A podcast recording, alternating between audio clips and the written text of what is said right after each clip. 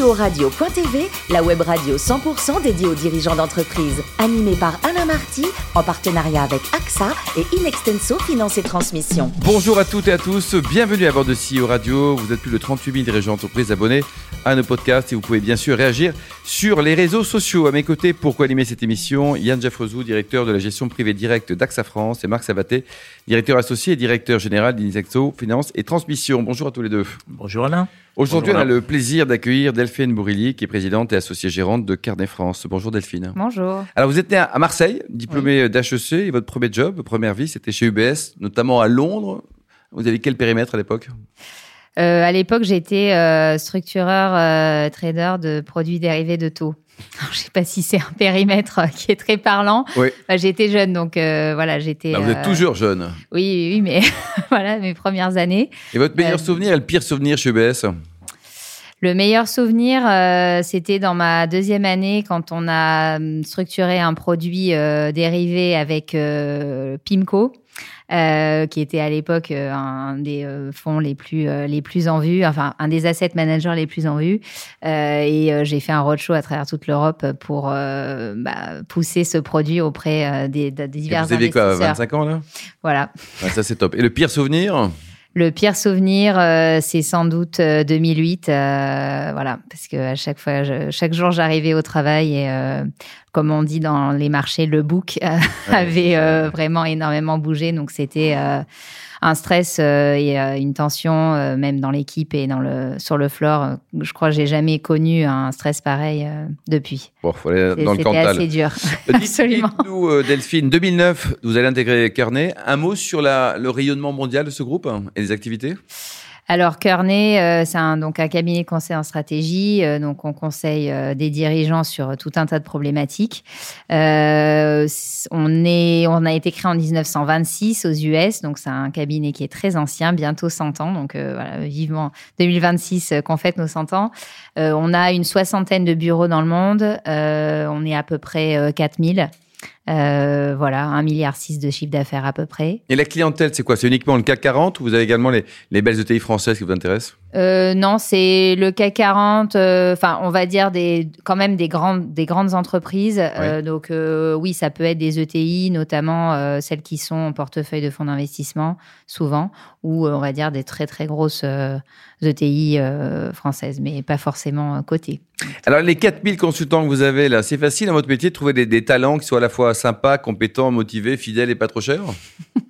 Non. Parce que si c'est oui, il faut donner les ficelles. Alors, les 4000, c'est au niveau mandat. En France, euh, on est à peu près 150. D'accord Euh, c'est vrai que le recrutement est un de nos grands, grands enjeux, parce qu'en fait, quand vous faites du conseil, euh, vos actifs, c'est euh, vos personnes. Oui.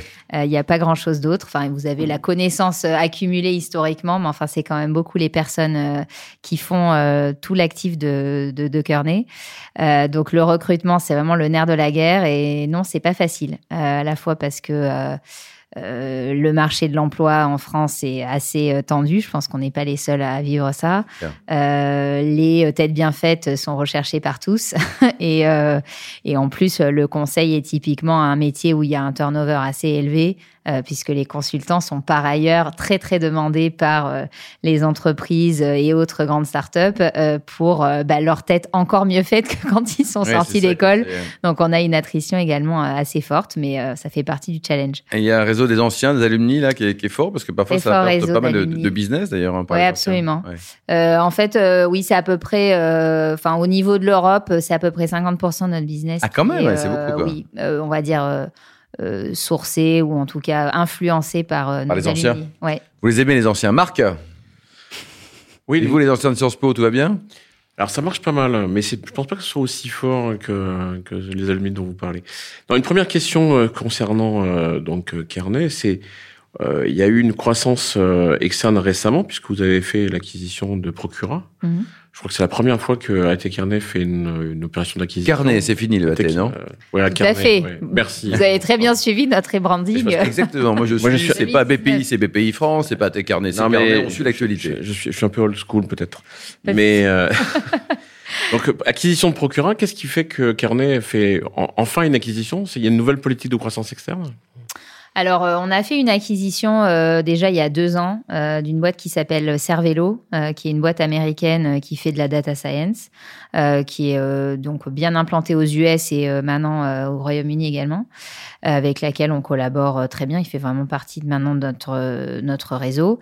et là, effectivement, Procura, qui est donc une, une entreprise qui fait des achats, qui reste un des, un des métiers très forts chez Kearney historique. Bon, Kearney est quand même sur une trajectoire de croissance assez, assez importante. et donc, la croissance, elle passe par des recrutements seniors, du développement évidemment organique et puis des acquisitions ciblées sur le marché. Justement, sur ce marché du conseil stratégique, comment voyez-vous l'évolution des, des, des, majors, des petites sociétés qui émergent et qui font du conseil en mode plus agile? Dans un contexte de sortie de crise sanitaire On est quoi? On est en reset On est en restart? Euh, alors, c'est plutôt, euh, enfin, en ce moment, le marché du conseil est très très très euh, fort. Euh, c'est un. Ah, ça gagne beaucoup d'argent. Hein. Et tout le monde, tout le monde. Donc là, il n'y a pas de perdant là. Hein. La, la, croissance du marché est très très vive. Je pense qu'il y a à la fois un effet de euh, de rattrapage des, des, sujets qui n'ont pas été euh, lancés euh, pendant la crise sanitaire, et puis un effet d'accélération d'un certain nombre de problématiques.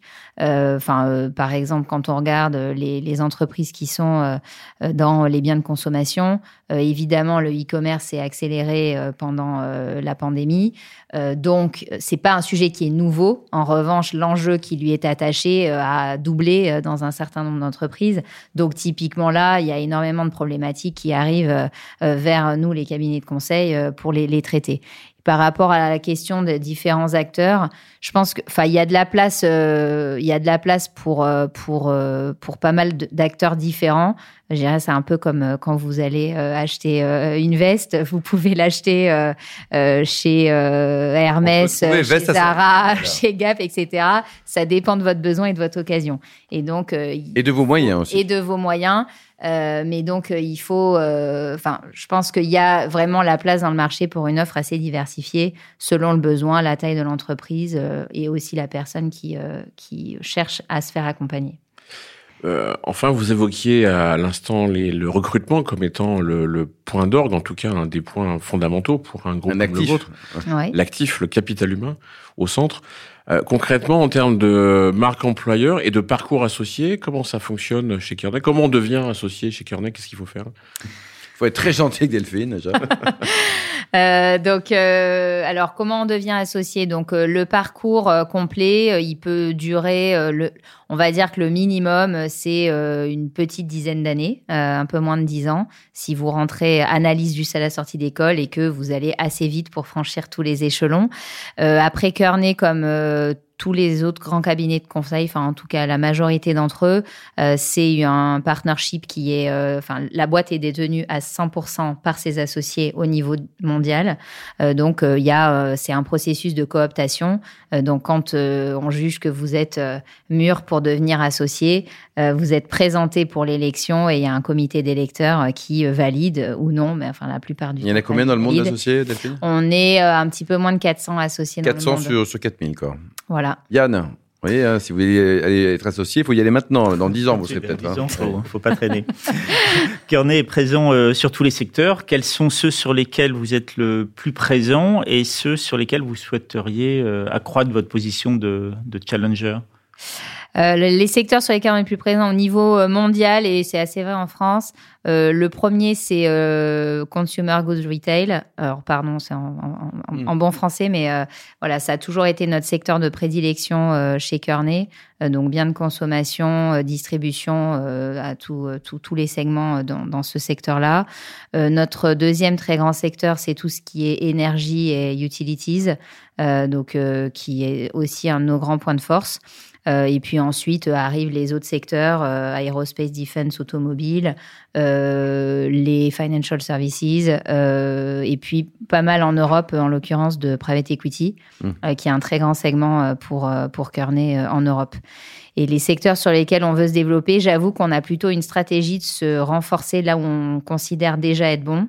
Euh, donc, euh, ces secteurs-là, ça fait partie aussi de nos priorités de développement. Parce que compte tenu de notre taille, on sait qu'on ne pourra pas être parfait dans tous les secteurs, donc on préfère être toujours meilleur là où on est déjà reconnu plutôt que s'éparpiller. Marc? Et justement, en rebond par rapport à cette question sur les secteurs, dans les axes de développement qui sont les vôtres, en termes de transverse, formation, euh, executive search, euh, euh, audit, accompagnement de la transition ou du management opérationnel, c'est des choses qui vous intéressent au-delà du conseil stratégique? Non. Au moins, c'est clair. C'est clair. Une bonne question. A, synthétique. A priori, on va rester sur notre cœur de métier. Yann. Euh, vous êtes très présent. Delphine, elle est directe. Des... Hein. Vous êtes très présent autour des enjeux du développement durable et à l'occasion de la COP 26, vous avez partagé deux rapports sur l'hydrogène et les semi-conducteurs. Euh, Est-ce que vous pouvez nous dire ce qui vous a amené à publier ces, ces rapports et au, au, quotidien comment vous êtes acteur euh, dans les, les enjeux de, de développement durable? Euh, alors, ce qui nous a poussé à publier ces rapports, c'est que ce sont des sujets qui sont d'actualité, mais aussi enfin, et principalement d'actualité pour nos clients, puisque notre rôle, c'est quand même d'aider nos clients à réfléchir à leurs propres mmh. problématiques.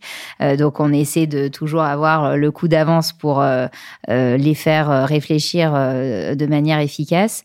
Et enfin, notre enjeu, c'est vraiment d'arriver à accompagner, donc dans le cas de, de, la transition énergétique, nos clients typiquement dans le monde de l'énergie, mais, mais pas que, enfin, quand même principalement sur qu'est-ce que ça veut dire pour eux d'un point de vue de leurs actifs de leurs compétences. On revient au sujet euh, du capital humain, euh, de leur organisation, de la manière dont ils organisent leur mise en marché, etc.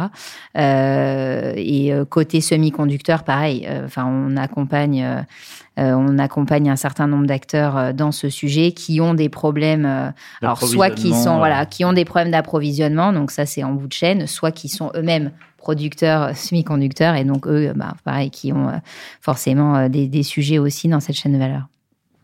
Et enfin, euh, vous êtes partenaire de la Fondation La France s'engage. Euh, est-ce que vous pouvez nous dire en quoi consiste ce partenariat, ce mécénat de compétences, euh, comment mhm. il est né et, pourquoi? Il a été initié par un associé de Paris qui s'appelle Nicolas Luliakis, qui, a développé ça avec le cabinet. Donc, Kearney est vraiment partenaire euh, c'est un partenaire très important euh, de la fondation. Euh, on s'est engagé pour trois ans à leur côté.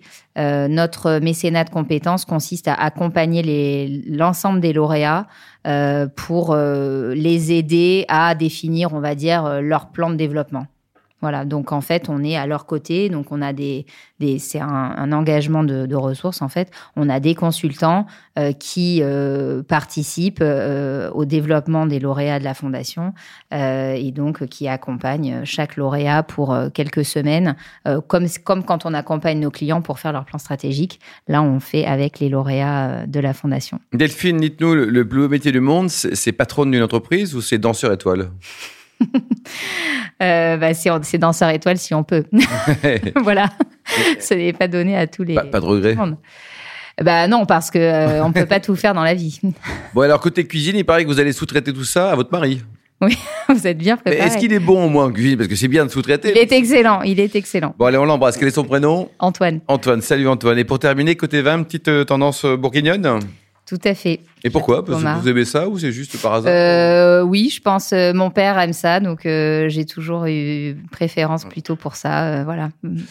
Bah, c'est très bien. Il y a pire comme maladie. Merci beaucoup Delphine. Merci également vous, Marc et Yann. Fin de ce numéro de CEO Radio. Retrouvez toute notre actualité sur nos comptes Twitter et LinkedIn. On se donne rendez-vous mardi prochain à 14h précise avec un nouvel invité. L'invité de la semaine de CEO Radio.tv, une production B2B Radio.tv en partenariat avec AXA et Inextenso Finance et Transmission.